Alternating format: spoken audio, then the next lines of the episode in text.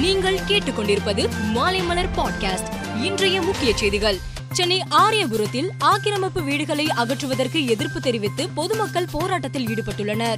ஒருவர் தீக்குளித்து உயிரிழந்ததும் கடும் அதிர்வலைகளை ஏற்படுத்தியுள்ளது. இந்த சம்பவம் பற்றி சட்டசபையில் பேசிய முதலமைச்சர் மு க ஸ்டாலின் ஆக்கிரமிப்புகளை அகற்றுவதால் பாதிக்கப்படும் மக்களுக்கு தமிழ்நாடு நகர்ப்புற வாழ்விட மேம்பாட்டு வாரியத்தின் மூலம் மந்தைவேலி மயிலாப்பூர் பகுதிகளில் கட்டப்படும் குடியிருப்புகளில் வீடுகள் ஒதுக்கி தரப்படும் என்று அறிவித்தார். தமிழகத்துக்கு தொழில் முதலீடுகளை ஈர்ப்பதற்காக முதலமைச்சர் மு க ஸ்டாலின் அடுத்த மாதம் லண்டன் செல்ல முடிவு செய்துள்ளார். அடுத்த மாதம் லண்டன் சென்று தொழில் முதலீட்டாளர்களை சந்திப்பார் என்றும் அதன் பிறகு ஜூலை மாதம் அமெரிக்கா செல்லும் வகையில் அவரது சுற்றுப்பயணம் அமையும் என்றும் அதிகாரிகள் தெரிவித்தனர். தற்போது நடைபெற்று வரும் சட்டசபை கூட்டத்தொடர் நாளையுடன் முடிவடைவதால் அதன் பிறகு மு க ஸ்டாலின் சுற்றுப்பயண விவரங்கள் தயாரிக்கப்பட உள்ளதாக அதிகாரிகள் தெரிவித்தனர். தென்கிழக்கு வங்கக்கடல் பகுதியில் கடந்த வார இறுதியில் காற்றழுத்த தாழ்வு மண்டலம் உருவானது. அது மேலும் வலுப்பெற்று ஆழ்ந்த காற்றழுத்த தாழ்வு மண்டலமாக மாறியது. நேற்று காலை அந்த குறைந்த காற்றழுத்தம் புயலாக வலுப்பெற்றது இந்த புயலுக்கு இலங்கை நாடு அசானி என்று பெயரிடப்பட்டுள்ளது. புயல் தீவிர புயலாக நேற்று இரவு மாறியது. இதற்கு மேற்கு வடமேற்கு திசையில் மணிக்கு 25 கிலோமீட்டர் வேகத்தில் இன்று நகர்ந்தது. அங்கிருந்து ஒடிசா கடல் எல்லையை ஒட்டிய வடமேற்கு வங்கக்கடலை அடையலாம். இது அடுத்து 48 மணி நேரத்தில் படிப்படியாக புயலாக வலுவிழக்க கூடும் என்று வானிலை மையம் தெரிவித்துள்ளது. என்றாலும் அது நகரும் போது மணிக்கு நூத்தி இருபது கிலோமீட்டர் வேகத்தில் சூறாவளி காற்று வீசும் என கணிக்கப்பட்டுள்ளது.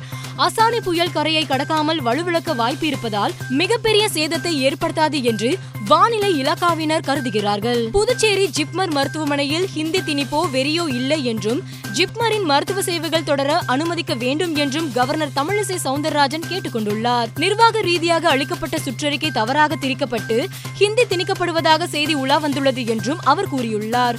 பொதுமக்கள் தொடர்பான கருத்துக்கள் துறை ரீதியானவை தமிழில் இருக்க வேண்டும் என்றும் உள்ளூர் மொழியான தமிழை கட்டாயம் பயன்படுத்த வேண்டும் என்றும் மற்ற சுற்றறிக்கைகளில் இருப்பதாகவும் கவர்னர் தமிழிசை சுட்டிக்காட்டியுள்ளார். டாலருக்கு நிகரான இந்திய ரூபாயின் மதிப்பு இதுவரை இல்லாத அளவுக்கு ரூபாய் எழுபத்தி ரெண்டு புள்ளி நாற்பத்தி ரெண்டாக குறைந்துள்ளது. இது குறித்து கருத்து தெரிவித்துள்ள காங்கிரஸ் கட்சியின் மூத்த தலைவர் பிரதமர் மோடி இப்போது முதல்வராக இருந்திருந்தால் மத்திய அரசை தேச விரோத அரசு என்று கடுமையாக சாடியிருப்பார். இப்போது அவரே பிரதமர் என்பதால் அமைதியாக இருக்கிறார் என்று கார்கே கூறியுள்ளார். ஜம்முவின் எல்லையோர மாவட்டங்களான பூஞ்ச் மற்றும் ரஜோதி மாவட்டங்களை தெற்கு காஷ்மீரின் ஷோபியான் மாவட்டத்துடன் இணைக்கும் முகலாய சாலை வழியாக தேராக்கி காலி வனப்பகுதியில் காவல்துறை மற்றும் பாதுகாப்பு படையினர் இணைந்து தேடுதல் வேட்டையில் ஈடுபட்டனர். இரு பகுதிகளிலிருந்தும் தேடுதல் குழுக்கள் நடத்திய தேடுதல் நடவடிக்கையில் பயங்கரவாதிகளின் மறைவிடத்தை கண்டுபிடித்ததாக போலீஸ் அதிகாரிகள் தெரிவித்தனர். மேலும் அந்த பதுங்கு குழியில் இருந்து நூறு வெடிமருந்துகள் உள்ளிட்ட பொருட்கள் கைப்பற்றப்பட்டுள்ளது. உத்தரப்பிரதேச மாநிலம் லக்னோவில் நடிகர் சல்மான் கானை போன்று தோற்றம் கொண்டவர் கைது செய்யப்பட்டுள்ளார். அவர் தனது இன்ஸ்டாகிராம் ரீல்ஸ் வீடியோவுக்காக வரலாற்று சிறப்புமிக்க கடிகார கோபுரத்தில் நின்று புகைப்பிடித்தபடி வீடியோ எடுத்துள்ளார். இதனால் அப்பகுதியில் போக்குவரத்து நெரிசல் ஏற்பட்டது.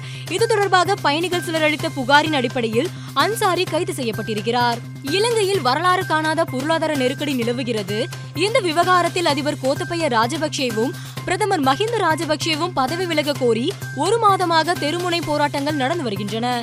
இன்று மதியம் கொழும்புவில் உள்ள பிரதமர் மஹிந்த ராஜபக்சே வீட்டின் முன்பு இன்று ஏராளமானோர் திரண்டு போராட்டத்தில் ஈடுபட்டனர். அசம்பாவிதம் நடக்காமல் தடுக்கும் வகையில் கொழும்புவில் ஊரடங்கு அமல்படுத்தப்பட்டது. இந்நிலையில் தற்போது இலங்கை பிரதமர் பதவியிலிருந்து விலகுவதாக பிரதமர் மஹிந்த ராஜபக்சே தெரிவித்துள்ளார். இலங்கையில் பிரதமர் மஹிந்த ராஜபக்சே பதவி விலக கோரி போராட்டம் நடத்தியவர்கள் மீது பிரதமரின் ஆதரவாளர்கள் தாக்குதல் நடத்தியதால் பதற்றம் ஏற்பட்டது. இந்த சம்பவத்தை தொடர்ந்து அசம்பாவிதம் நடக்காமல் தடுக்கும் வகையில் நாடு முழுவதும் ஊரடங்கு அமல்படுத்தப்பட்டுள்ளது. மோதல் நடந்த பகுதியில் போலீசாருடன் ராணுவத்தினரும் குவிக்கப்பட்டுள்ளனர். மேலும் செய்திகளுக்கு மாலைமலர் டாட் காமை பாருங்கள்.